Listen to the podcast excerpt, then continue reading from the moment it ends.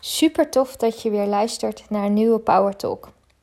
Vandaag wil ik het met jou hebben over waarom jouw hond jouw persoonlijke coach is. Als jij een hond hebt of als jij meerdere honden hebt, dan heb je dus één of meerdere coaches in huis die er 24/7 voor jou zijn en die jou 24/7 jouw spiegels laten zien, die jou wijze lessen laten zien. En ik ga jou vandaag uitleggen waarom dat zo is. Een hond is namelijk een gevoelsdier. Nou denk ik trouwens dat alle dieren gevoelig zijn. Maar goed, we hebben het vandaag specifiek over een hond. Want ehm, daar ligt mijn expertise. Dus jouw hond is gevoelig. En jouw hond heeft niet zoveel gedachten als wij dat hebben.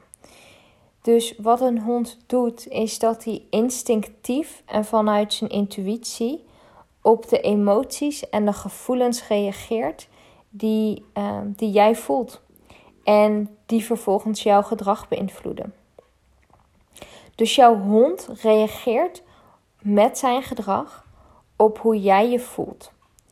En dat doet hij dus door middel van gedrag. Ik ga je zo meteen ook uh, voorbeelden noemen. En jouw hond reageert met specifiek gedrag op hetgene wat jij voelt, wat je. Um, de emoties die, die er door je heen gaan, de gevoelens die door jou heen gaan. En daar reageert jouw hond op met specifiek gedrag. En dit noemen we een spiegel. En Jouw hond spiegelt dus letterlijk hetgeen wat er in jou speelt. En op het moment dat jij in deze confronterende spiegel durft te kijken, want ze zijn confronterend, en onderzoekt wat je hiervan mag en kan leren, dan gaat je ontwikkeling echt keer 10. En zeker wanneer jij ook nog eens de stappen gaat zetten om jouw gedrag te veranderen wat je in de weg staat. Want op het moment dat je een bepaalde gedachte hebt ergens over, dan krijg je vervolgens een bepaald gevoel daarbij.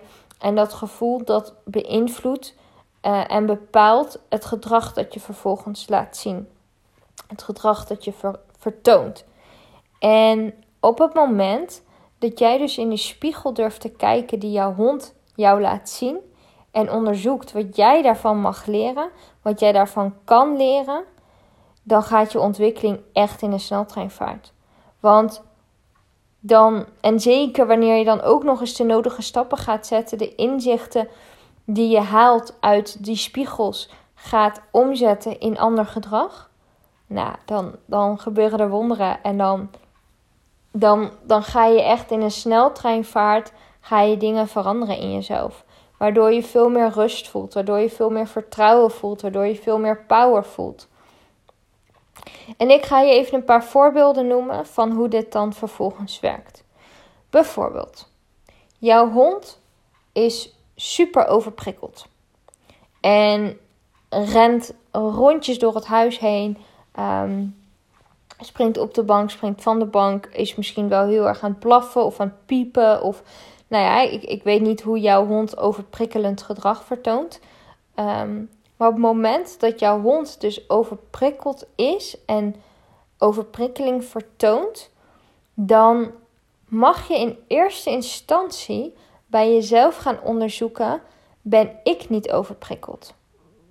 Want de kans is er, en ik zeg niet dat dit altijd zo is, want dat, die overprikkeling kan ook heel goed van je hond zelf zijn. Um, maar de kans is ook heel groot dat die overprikkeling die jouw hond laat zien een spiegel is van uh, overprikkeling die je zelf eigenlijk voelt, maar waar je niet bewust van bent of die je niet wil voelen of die je niet serieus wil nemen of die je probeert te negeren. En jouw hond laat die overprikkeling zien in zijn of haar gedrag. Dus op het moment dat jouw hond die overprikkeling laat zien, Onderzoek dan eerst eens eens bij jezelf in hoeverre voel jij je wel niet overprikkeld. En mag je dus eigenlijk rust gaan nemen. En ga dan eens proberen om die rust te pakken. En kijk eens wat je hond vervolgens aan gedrag laat zien. Want op het moment dat jij overprikkeld bent en je gaat die rust pakken, en op het moment dat jij echt rustig wordt en in ontspanning gaat, dan zal jouw hond ook in de rustmodus gaan en ook in de ontspanning gaan. En als je tot de conclusie komt: oké, ik ben echt niet overprikkeld, maar goed, dan moet je dus echt heel eerlijk naar jezelf durven te zijn. En je hond is dan nog steeds overprikkeld, dan, dan zal die overprikkeling zeer waarschijnlijk van je hond zelf zijn. Het kan ook zo zijn dat die overprikkeling deels een spiegel is. Dus dat je wel degelijk overprikkeld bent en dat je wel degelijk je rust en je ontspanning mag pakken. En dat je hond ook overprikkeld is. Dus dat jij je hond ook echt mag, um, ja, ik zou bijna willen zeggen, mag dwingen om rust te pakken. Net zoals dat jij jezelf ook mag dwingen om rust te pakken als je overprikkeld bent. En dan vervolgens heb je depressiviteit. En dit is even een heftige, maar op het moment dat jij je somber voelt of misschien wel depressief voelt en je bent je daar nog niet bewust van, maar jouw hond vertoont wel somber gedrag of depressief gedrag, ga dan eerst eens eens bij jezelf onderzoeken van voel ik mezelf niet somber of depressief. En dat als je daarmee aan de slag gaat, kijk dan eens eens of het gedrag van je hond verandert. Want als dat zo is, dan betekent dat dus dat het een spiegel is van jouw hond en dat jouw hond um, in zijn gedrag somberheid laat zien en depressiviteit laat zien, omdat hij dat gevoel letterlijk van jou weerspiegelt in zijn of haar gedrag. En ik ga je even een persoonlijk voorbeeld daarbij vertellen. In 2014 kreeg ik een eh, Golden Retriever en hij heet Joel. En ja, we hebben dezelfde naam. Waarom dat is, daar zal ik nog een keer een aparte podcast over opnemen. Maar dat heeft een, eh, een speciale, bijzondere reden. En toen hij in mijn leven kwam, was ik heel erg depressief. En ik zag het leven eigenlijk zelfs niet meer zo zitten. Dat klinkt heel heftig, maar dat is wel wat het was. En Joël is maar twee jaar oud geworden en twee weken. Hij was heel erg ziek. Maar hij was ook depressief. En hij was ook somber. En hij was ook heel erg angstig. En ik denk dat een heel groot deel daarvan van hemzelf was. Toen der tijd dacht ik dat alles van hem was. Dat hij dus echt depressief was. Dat hij echt angstig was. Dat hij echt zelf die somberheid voelde. En ik denk ook wel dat een deel daarvan ook zeker van hem is geweest. Maar achteraf, nu ik weet over de spiegels van honden, heb ik ook heel sterk het vermoeden dat hij dus ook een heel deel van mij aan het spiegelen was. Door dus depressief te zijn, door dus angstig te zijn, want ik had toen ook een angststoornis en ik was toen ook heel erg angstig. En, ehm, en dat hij dus ook zijn angsten, dat dat dus ook deels een spiegel was van mijn eigen angsten die ik had. Dus dat is even een voorbeeld van depressiviteit, van somberheid, van, um, van angst. Dat op het moment dat jij dat dus bij je hond ziet, vraag jezelf dan af in hoeverre is mijn hond nu niet mij aan het spiegelen. En daarnaast vind ik het net zo belangrijk dat je ook onderzoekt in hoeverre is dit van mijn hond. Want als het van je hond is of als het een deel van jouw hond is, dan mag je daar dus ook zeker weten mee aan de slag. Het is niet het een of het ander. Het is ook heel vaak een combinatie. Alleen ik wil dus wel dat je eerst onderzoekt in hoeverre dat van jou is. Het gedrag dat jouw hond laat zien. Omdat op het moment dat het wel een spiegel is. En je gaat uh, met het gedrag van je hond alleen maar aan de slag. Dan zal er uiteindelijk niet zo heel veel veranderen omdat je dus eerst iets in jezelf mag gaan veranderen. En dan zal je hond mee gaan veranderen. Omdat je hond dan jouw nieuwe gevoel, jouw nieuwe gedrag gaat spiegelen. Dus op het moment dat jij. Um, nee, op het moment dus dat, dat jouw hond jouw depressiviteit spiegelt. En het is echt alleen maar een spiegel van jou en niet van je hond zelf. En je gaat die depressiviteit oplossen. En je gaat je steeds vaker ehm, beter in je vel voelen en je steeds gelukkiger voelen. Want geloof me, dat kan echt. Ehm, daar ben ik een levend voorbeeld van. Dan zal je bij je hond ook ander gedrag gaan zien. En dat is dus gelijk een hele mooie spiegel van dat het dus in jezelf ook al aan het veranderen is. En dan heb je bijvoorbeeld uitvalgedrag. En dit is eentje waar ik ook echt wel voorzichtig mee wil zijn. Omdat um, uitvalgedrag is natuurlijk nooit oké als je hond dat laat zien.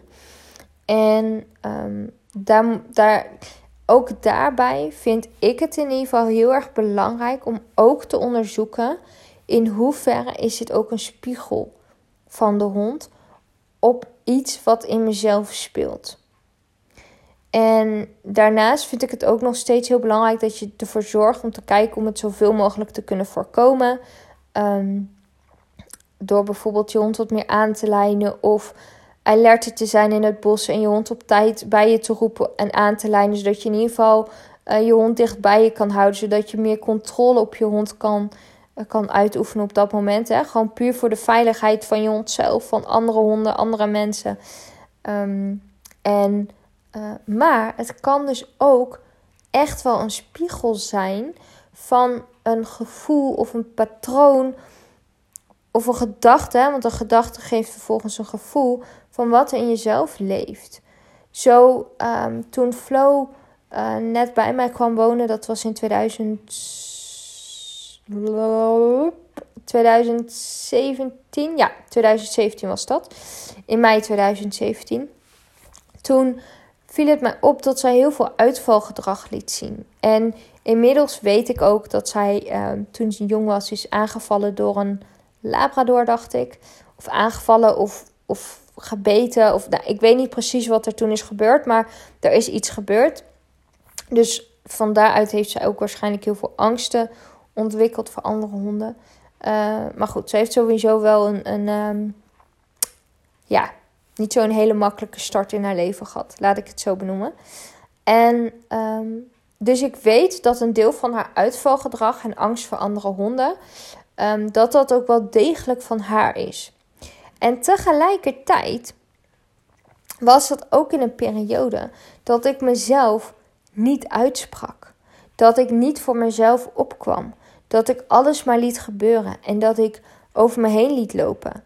En dat ik dus letterlijk het gedrag dat Flo liet zien veel meer mocht laten zien. Maar dan wel op een gezonde manier. Dus um, voor mij was het ook. Um, en zeker weten doe, doe je het nooit natuurlijk. Hè? Maar het is echt wel wat jij eruit haalt op dat moment. En het is ook. Het is echt een kwestie van onderzoeken in jezelf en bij jezelf en bij je hond. En heel veel dingen uitproberen. En experimenteren en kijken wanneer dan gedrag van je hond verandert, bijvoorbeeld. En daarbij is het dus belangrijk hè, om te kijken van hé, wat, wat heeft mijn hond nodig omdat het gedrag van mijn hond zelf is. En wat heb ik zelf nodig omdat het iets is van mij wat ik mag gaan veranderen. Waardoor het gedrag van mijn hond ook mee gaat veranderen. Dus de spiegel die ik er wel voor mezelf uithaal is dus ook, naast dat het gedrag, het uitvalgedrag ook wel degelijk van haar is, dat het ook een spiegel is van het feit dat ik mezelf, uh, dat ik niet voor mezelf opkwam. Hè, dus zij, zij komt hè, door, door ook um, uit te vallen, hou je natuurlijk ook dingen op afstand. Hè? Dus um, ik mocht bijvoorbeeld ook uh, meer mijn grenzen gaan aangeven. Hè? Want door uitvalgedrag geef je eigenlijk ook heel erg je grenzen aan van hey, hallo, um, tot hier en niet verder. Um, zeker wanneer het van een afstand is. Hè? Dus um, wanneer er bijvoorbeeld een, een, grote afstand nog is tussen de, de twee honden en je hond te al merken van hey, hallo, tot hier en niet verder. En dat was iets wat ik totaal niet deed. Ik uh, liet heel erg over me heen lopen toen der tijd. En ik gaf geen grenzen aan. Of in ieder geval nog veel te weinig. En daardoor leerde ik van hé, hey, ik mag veel meer nog mijn eigen grenzen gaan aangeven. En ik mag nog veel meer voor mezelf op gaan komen. En ik mag nog veel meer mijn stem laten horen en, en laten weten van hé, hey, dit is mijn grens en tot hier en niet verder. En dat is dus wel echt iets wat ik heb geleerd ehm, vanuit uh, door, hè, door, het door het uitvalgedrag van Flow. Dus op het moment dat jouw hond ook uitvalgedrag vertoont, ga daar sowieso mee aan de slag. Neem dat serieus. En kijk tegelijkertijd dus ook naar wat jij van dat uitvalgedrag mag leren. Wat dat, um, wat dat over jou mogelijk zegt. Heel belangrijk om daar ook mee aan de slag te gaan. En ga dan ook eens kijken of het dan ook minder wordt. Want ik heb dus bij Flow gemerkt dat het wel degelijk minder is geworden.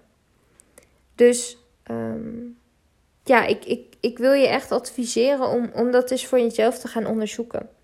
En als je daar hulp bij nodig hebt, dan help ik je daar graag mee. En dan uh, denk ik graag met je mee wat een, wat een goede stap voor je zou zijn. Of voor jullie zou zijn.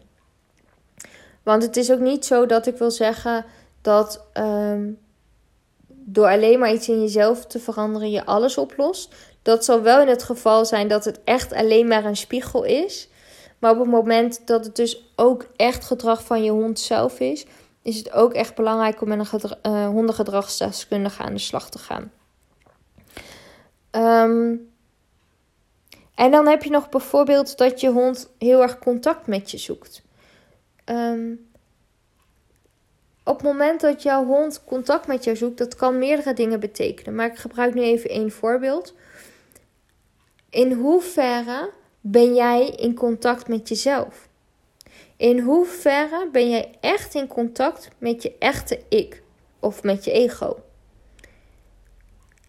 En het zou dus kunnen zijn dat jouw hond heel erg contact met jou zoekt, omdat hij jou wil laten merken, jou ergens bewust van wil maken van hé, hey, jij mag veel meer contact maken met de echte persoon die je echt bent. En andersom kan die ook zijn. Dat wanneer jouw hond eigenlijk altijd wel heel erg close was met jou en neemt ineens heel veel afstand van jou, dan ehm, mag je jezelf eigenlijk dezelfde vraag stellen. Want dan kan het dus eigenlijk een spiegel zijn op hetzelfde thema, alleen dan net andersom uh, vertoond door je hond. En dat je dus ehm, ook je bewust mag worden van hé, hey, ik ben heel ver van mezelf af. Ik sta helemaal niet in contact met mezelf. En mag dus veel meer in contact komen met mezelf. En dan zal mijn hond ook weer contact gaan zoeken met mij. Zo uh, hebben Flo en ik een periode gehad. Dat, uh, en dat is nog helemaal niet zo heel lang geleden eigenlijk ook wel.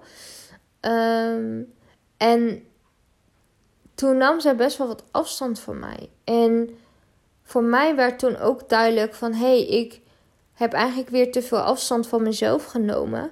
En ik mag weer echt veel meer in contact komen met mezelf. En de dingen doen die goed zijn voor mij om in contact te komen met mezelf. Voor mij is dat bijvoorbeeld dagelijks mediteren. Is dat rustgevende muziek luisteren? Is dat um, dingen opschrijven? Is dat um, nou ja, ook weer meer sociaal contact zoeken met vriendinnen? Um, nou ja, et cetera. Dus uh, op het moment dat jouw hond heel erg contact met je zoekt of juist heel erg afstand van je neemt, ga dan dus ook voor jezelf onderzoeken waarom dat zo zou kunnen zijn. En dan heb je natuurlijk ook nog waarom jouw hond jouw persoonlijke coach is. Um, jouw hond is natuurlijk gewoon jouw steun en toeverlaat. En jouw hond zal jou altijd onvoorwaardelijk steunen. En die zal er altijd voor jou zijn als je hem nodig hebt. Ook al is dat doordat hij afstand van je neemt. Maar ook dan is het dat hij dat doet om jou iets te leren. Niet om jou te pesten, maar om jou iets te leren. En jou een bepaald inzicht te willen geven. En naar dat inzicht mag jij dus op zoek gaan. En wanneer jij daarmee aan de slag gaat en wanneer dat verandert, is de kans heel groot, zeker op het moment dat dat veranderd is, dat hij dan weer contact met jou zoekt. Dus, um, nou ja, hè, je hond steunt jou ook heel erg. Bijvoorbeeld, als ik verdrietig ben of ik even niet lekker in mijn vel zit of wat dan ook, dan, uh, dan gaat zij lekker met mij knuffelen. Dan komt ze lekker tegen me aangeplakt en um, dan, ja, dan gaat ze gewoon lekker met me knuffelen. Dus dat is eigenlijk ehm, ja, wat ik vandaag met je wilde delen over waarom jouw hond jouw persoonlijke coach is. En als je hier nou vragen over hebt of als iets niet helemaal duidelijk is, laat het mij dan vooral weten. Je mag mij een mailtje sturen. Uh, mijn mailadres staat in de omschrijving van mijn podcast. Of je mag mij een berichtje sturen via Instagram. En als dit nou iets is wat je super interessant vindt en waar je graag mee aan de slag zou willen, dan wil ik je ook heel graag laten weten dat er een online training aankomt. Um, waar ik jou helemaal ga leren, stap voor stap, hoe jij zelf ehm, de spiegels en de wijze lessen van je hond kan gaan ontdekken. Hoe jij daar je inzicht uit gaat halen. Hoe jij ervoor zorgt dat je dan dus ook. Ehm, eh, of hoe jij er dus achter komt, hè, van dat je, dat je weet welke stap je vervolgens mag zetten om, uh, om het te veranderen. En um, zodat je net zoals ik uh, door de dag heen helemaal zelf ja, heel snel kan achterhalen van hey, dit wil mijn hond mij laten zien. Dit wil mijn hond mij vertellen. Dit mag ik daarvan leren. En uh, dat, zou, uh, dat zal online zijn en er zou ook een groepselement in zitten. En mocht je het nou fijn vinden om echt één op één met mij daarmee aan de slag te gaan, weet dat ik dan ook een, eh, een één op één traject daarvoor heb. Dus mocht je daar meer informatie over willen, stuur mij dan gewoon een berichtje of een mailtje. En dan uh, kijk ik graag uh, met jou mee wat voor jou handig is. En uh, nu ik dit zeg, is het, uh, is het anno januari 2021. Dus mocht je dit veel later terugluisteren, dan is het er wellicht nog steeds. Maar dat kan ik natuurlijk niet beloven. Dat was hem voor vandaag. Ik ben heel erg benieuwd wat je eraan hebt gehad, welke inzichten je eruit hebt gehaald. Dus laat me dat vooral weten. Dat vind ik echt heel leuk. Daar doe je me een heel groot plezier mee. En um, ik zou het ook heel tof vinden als je een screenshot wil maken hiervan dat je aan het luisteren bent uh, of aan het luisteren was. En dat wil delen in je Instagram feed of stories. Um, want daarmee bereiken we samen nog veel meer mensen en honden om uh, hun ook op een andere manier te laten kijken naar hun hond. Zodat we samen de wereld nog een stukje mooier kunnen maken. Nou, dan wens ik je een hele fijne dag en um, je spreekt me morgen weer. Doei doei!